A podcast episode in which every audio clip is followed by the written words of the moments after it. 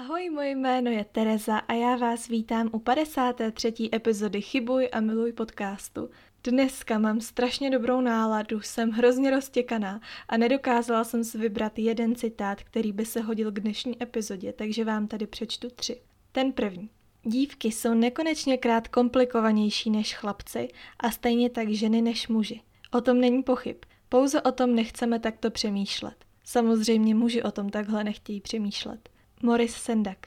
Další citát tomu trochu oponuje, bohužel je to takové jméno, že vám ho nedokážu přečíst, ale říká Ona nikdy nebyla komplikovaná, to jen ty si byl moc líný na to do ní vložit úsilí.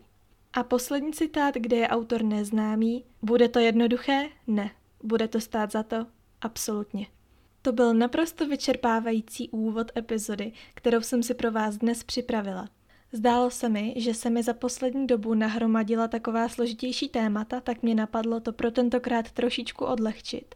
Opět se to bude týkat vztahů, to je téma, které máte nejradši a já taky. A chci tady rozebrat problematiku, která se vyskytuje mezi ženami a muži. A týká se to toho, zdali jsme my ženy skutečně tak komplikované. Tahle epizoda bude sloužit především pro zasmání. Mám tady pro vás nachystané nějaké historky, ať už z mého života nebo z života mých kamarádek. Všechno bude anonymní, všechno se stalo více jak před rokem, tak doufejme, že se tady nikoho nedotkneme. Myslím si, že ženy se během tohoto poslechu budou moci zasmát, protože si možná prošly podobnými situacemi v životě a naopak pokud poslouchají muži, tak nás možná lépe pochopí.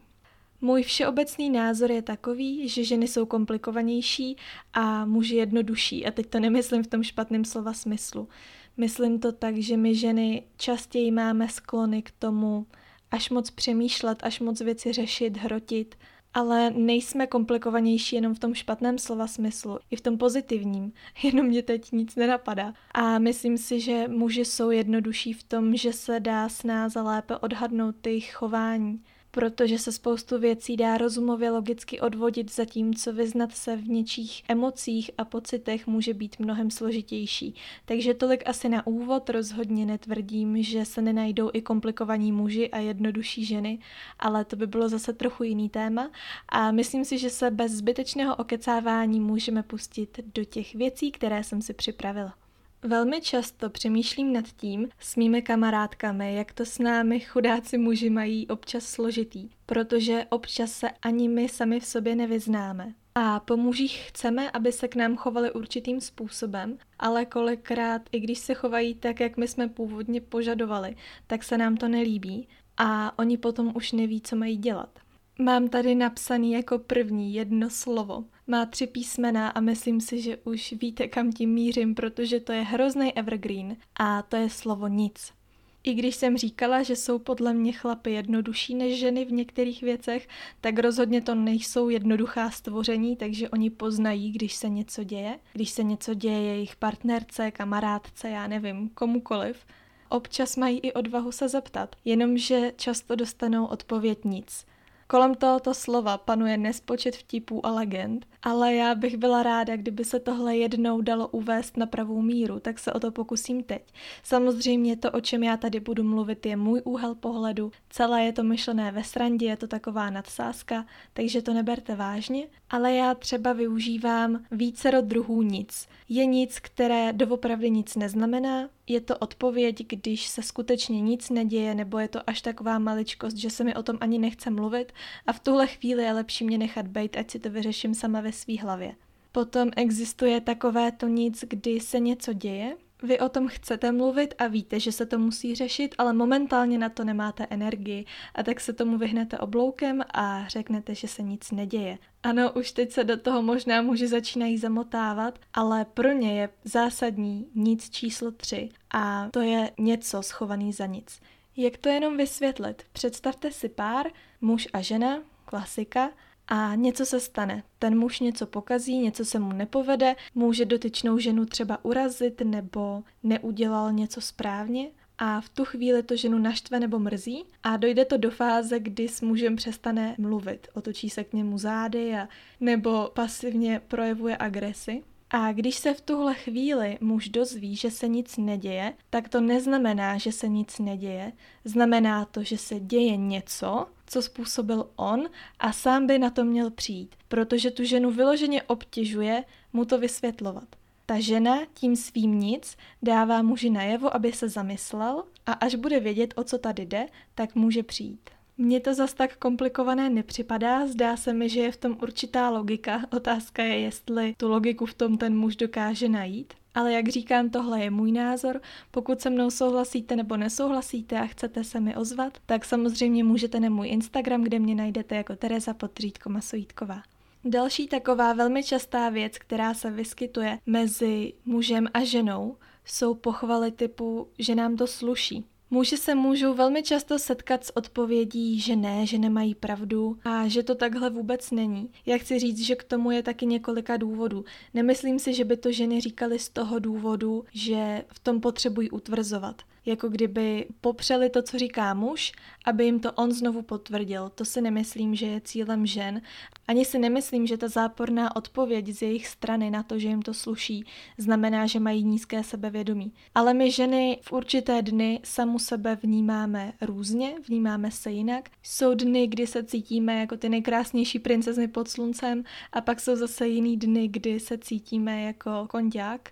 A pokud vám přistane pochvala právě v té druhé fázi, kdy se cítíte, že vypadáte jak bezdomovec nebo zkrátka momentálně nejste úplně spokojené se svým vzhledem, tak to občas může mít právě ten negativní efekt, protože si začneme myslet, že se mu líbíme až ve chvíli, kdy vypadáme naprosto strašně podle nás, ale zase když nám to sluší, tak nás nepochválí. Zároveň se tady dostáváme k další věci a to je ta, že jsme strašní řešitelky.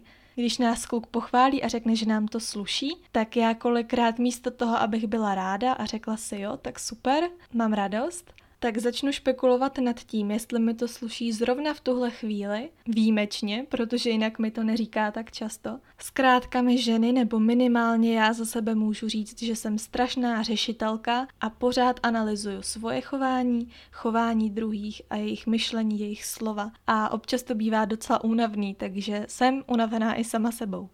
Zároveň si ale myslím, že to je právě to, co nás dělá holkama. To, jak všechno řešíme, to, jak držíme pospolu a to, jak jsme schopní věci rozpitvat až do těch nejmenších detailů. Myslím si, že tohle je taky známý fakt, že my holky jsme strašní stalkérky a jakmile se objeví někdo novej a zajímavý v našem životě, tak jsme schopné vypátrat všechno možný, právě protože se spolčíme s našima kamarádkama a můžeme spolu řešit všechno, vlastně ještě dřív, než cokoliv začne.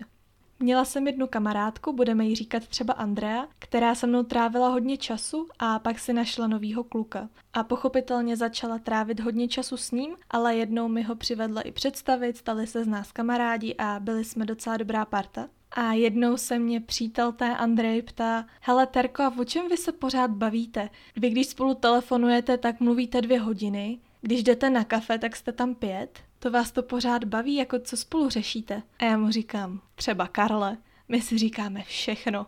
My si říkáme všechno, takže on se zděsil a ptá se, jak jako všechno. Já říkám úplně všechno.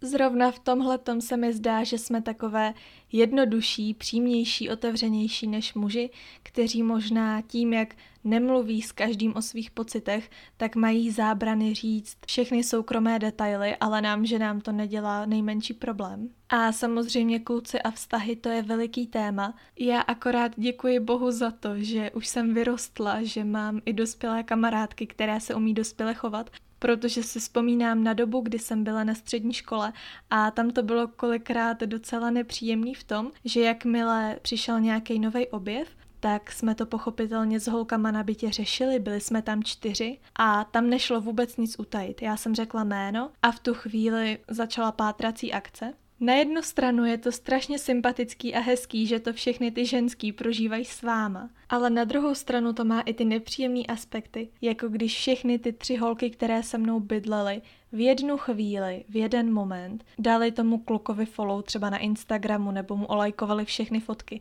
tak to je potom tak strašně okatý a jasný, že je to trapný a nic jinýho. Ale nemůžu to tady všechno na ně svalovat. I já, když jsem byla v tom věku 15, 16, 17, tak jsem dělala strašný trapárny a jakýkoliv nový kluk, který se objevil v tom našem holčičím slepičinci, pro nás byla strašná atrakce. A strašně ráda na to vzpomínám, protože pokaždé, když přijel nějaký kluk, který šel s jednou z nás na rande, tak všechny ostatní jsme šmírovali za oknem a schovávali se za kitky a koukali z okna, když jsme málem nevypadli. A mám na to strašně hezký vzpomínky. Vždycky, když se mi to vybaví, tak se jenom směju. A bylo to strašně dětinský schovávání se za oknem, protože většinou si nás ten kluk všimnul a tak jsme pochopitelně hned zalezli a dělali jsme, že jsme nic neviděli. No dovedete si to představit? A hlavně to bylo trapné té, která byla s daným klukem na parkovišti před domem a my jsme tam takhle koukali.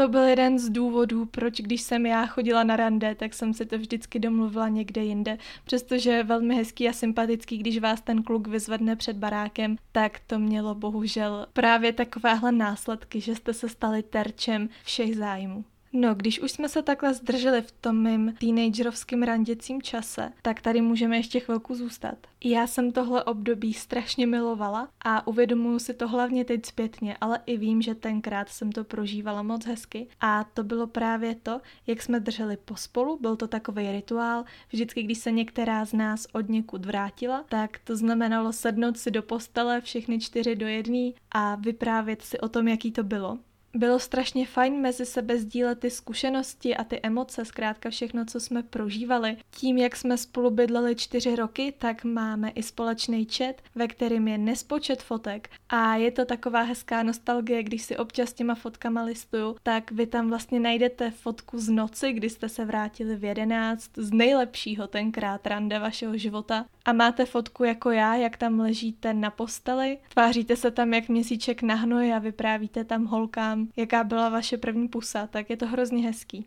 Ale jak říkám, nám bylo 15-16, byli jsme hrozný kopita a taky jsme udělali strašně moc chyb, který mohly být osudový, mohly být hodně vážný a špatný. Takže i ty by možná byly fajn, abych tady zmínila byla chyba, kterou jsem udělala já jednou, to mi bylo asi 17, když jsem šla na rande s klukem, kterýho jsem poznala přes Tinder a neznala jsem jeho příjmení. Já jsem se na to příjmení nezeptala, já jsem skutečně šla na rande v 6 večer v zimě s někým, koho jsem absolutně neznala a vůbec jsem nevěděla, o koho jde. Bylo to v Krumlově, kde v tuhle dobu není ani noha a právě protože jsme se mi holky šmírovali, nebo spíše toho kluka jsme šmírovali, když přijel, tak jsem si ještě domluvila rande na jiném místě než před domem. Takže ty moje kamarádky taky nevěděly, kdo to je, s kým jdu, kam jdu a já vlastně můžu být ráda, že jsem se z toho rande vrátila živá a zdravá. Naštěstí to nebyl žádný násilník nebo tak něco. Já chci jenom tohle říct jako takový upozornění pro případ, že mě poslouchá někdo mladší,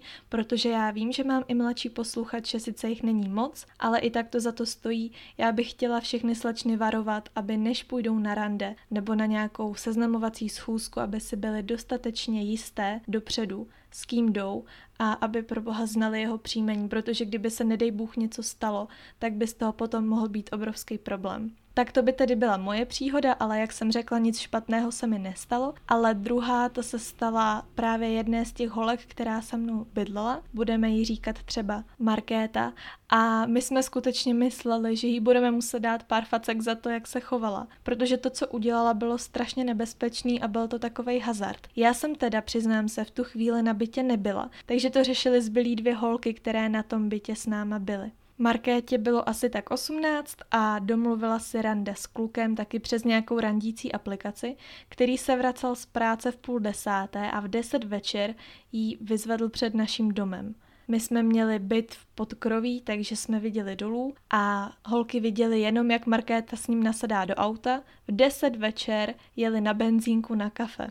Ano, je to velice zvláštní, ale tohle tady nebudeme hodnotit. Já chci tady zhodnotit pouze to, co se stalo a to byla zpráva, kterou Markéta holkám poslala. Poslala do hromadného chatu, že se něco pokazilo, že ten Román je strašně divný týpek a že ji naložil do auta a že asi někam jedou.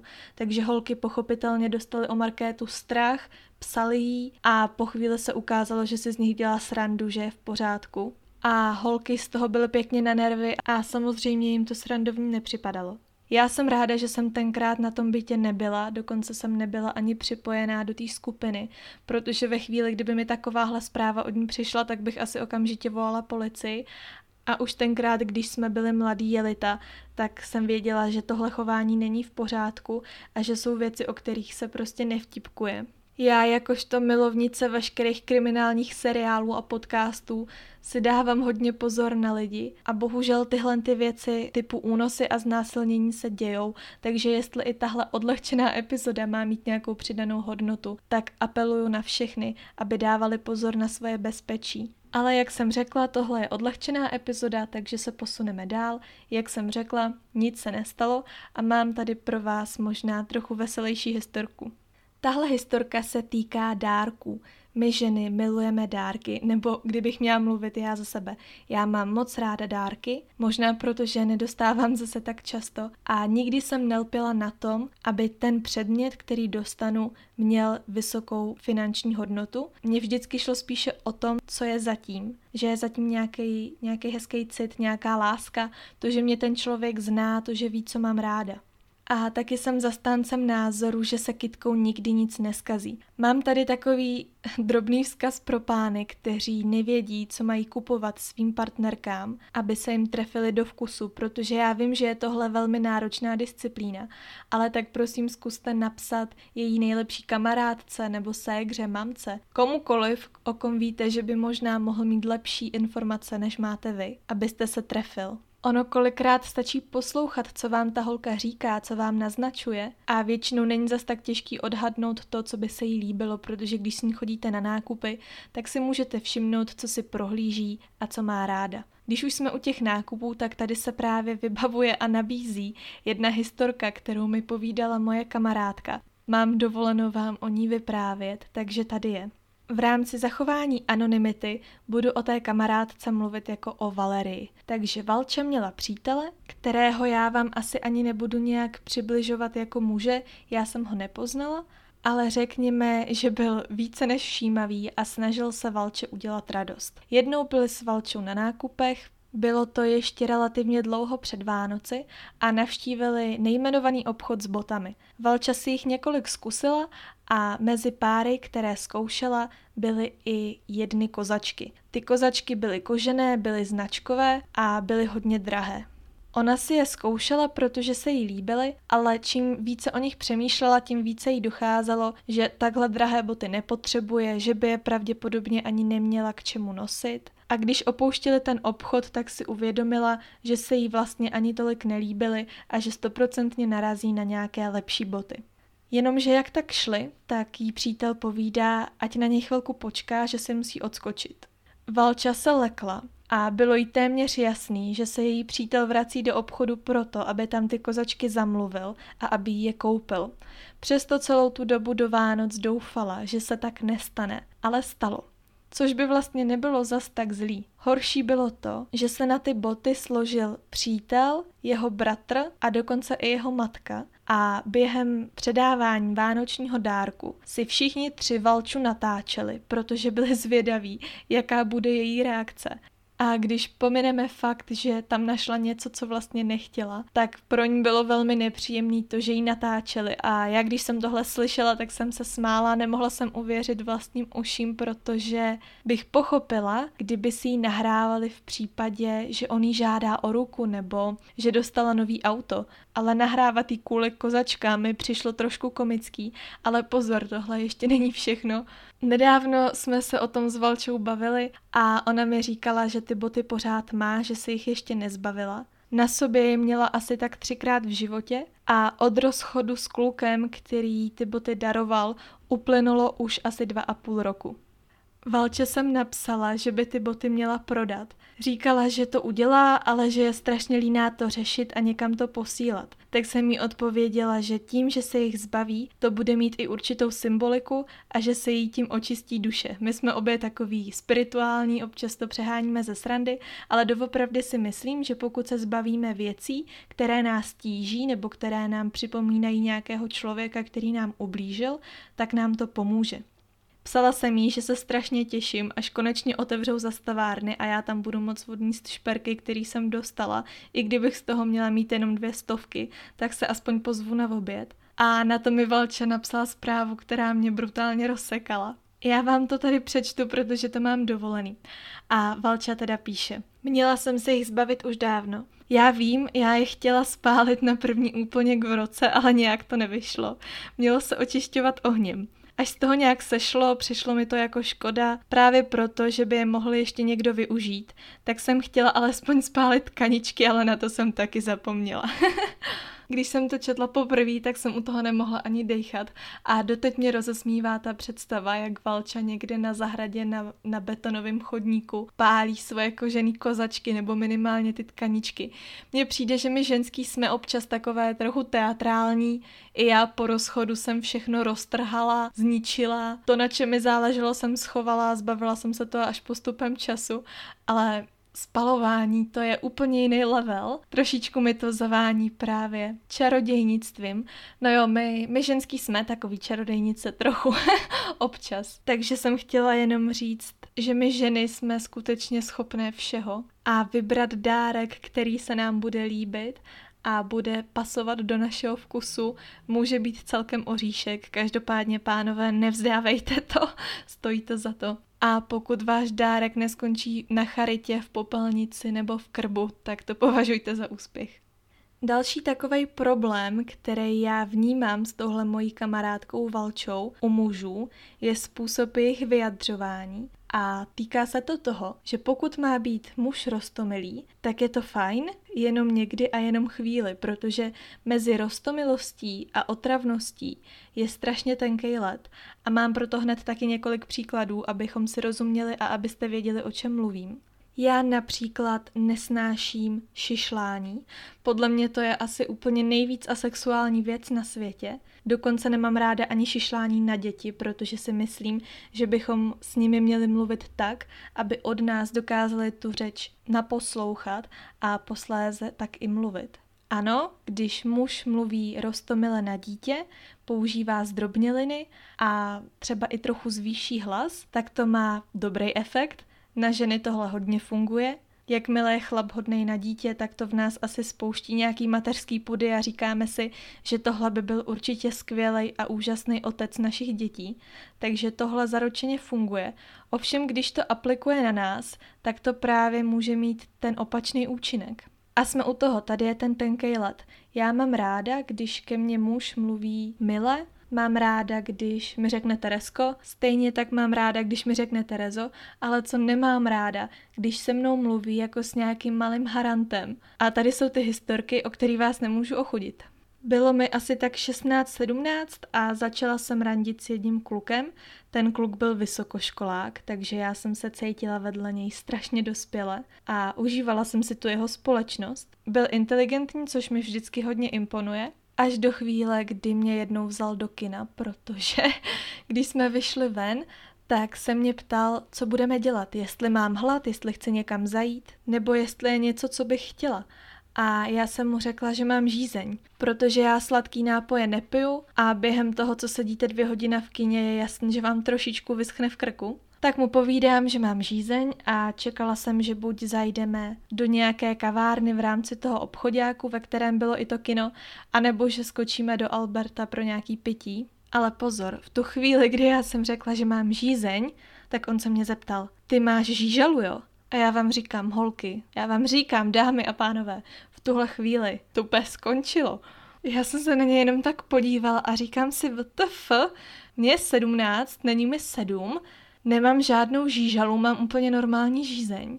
A jakmile na mě muž začne mluvit takovýmhle způsobem, tak já se cítím jakoby ponížená, nebo jak bych to vysvětlila. Zkrátka, jakmile muž začne být infantilní, tak to je jasná stopka pro mě. A nejenom pro mě, třeba i pro tu mou kamarádku Valču, která taky občas narazila na někoho takového. My ženy se chceme cítit vedle toho muže jako ženy. Chceme se cítit jako jeho ozdoba, jako jeho chlouba, jako jeho partnerka, milenka, přítelkyně, prostě nevím, cokoliv, jenom ne jako jeho děcko. A když mi Valča povídala, jak její přítel se chová dětinsky, když nemůže najít v kuchyni své bombonky, zapomněli mu koupit bombonky a on na ně má chuť a nemluví o ničem jiným než o bombonkách, takže jí to taky strašně rozčiluje. A já jsem došla do bodu, kdy už těm chlapům říkám normálně na tvrdáka dost. Takhle se mnou nemluv, tohle mi neříkej, protože mi to hrozně vadí. Já jednou zívnu a borec mi řekne spinky linky. Fuj, normálně já z toho mám kopřivku, jenom se na to vzpomenu. A nebo se mi taky stalo, že jsem šla s jedním na, na procházku na takový vejlet. Šli jsme do menšího kopce a dělala jsem menší kroky, protože to tam klouzalo. A on na mě. Ťap, ťap, ťapiky ťap. to bylo tak strašně cringe, že já se stydím to tady normálně jenom zopakovat. Takže já jsem dotyčného muže vždycky požádala, aby se mnou takhle nemluvil, protože je mi to velmi nepříjemný.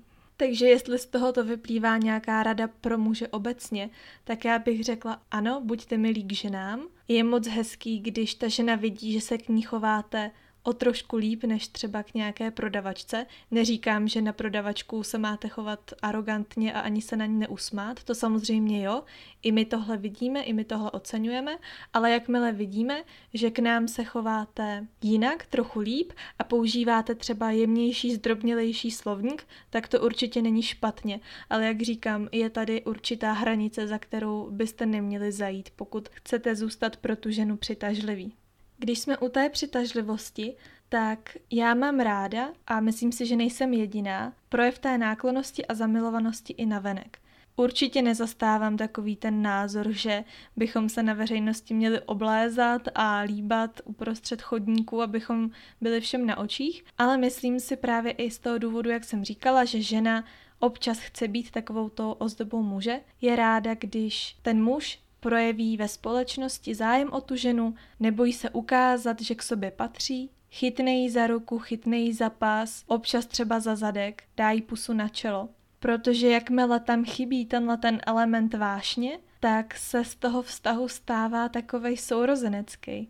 A já chápu, že ne každý člověk je ochoten projevovat lásku ve společnosti, Nemusí to být příjemný, ale potom, když si o vás někdo pomyslí, že jste sourozenci a ne partneři, tak to trochu zabolí. K tomuhle mám taky teda jeden příběh.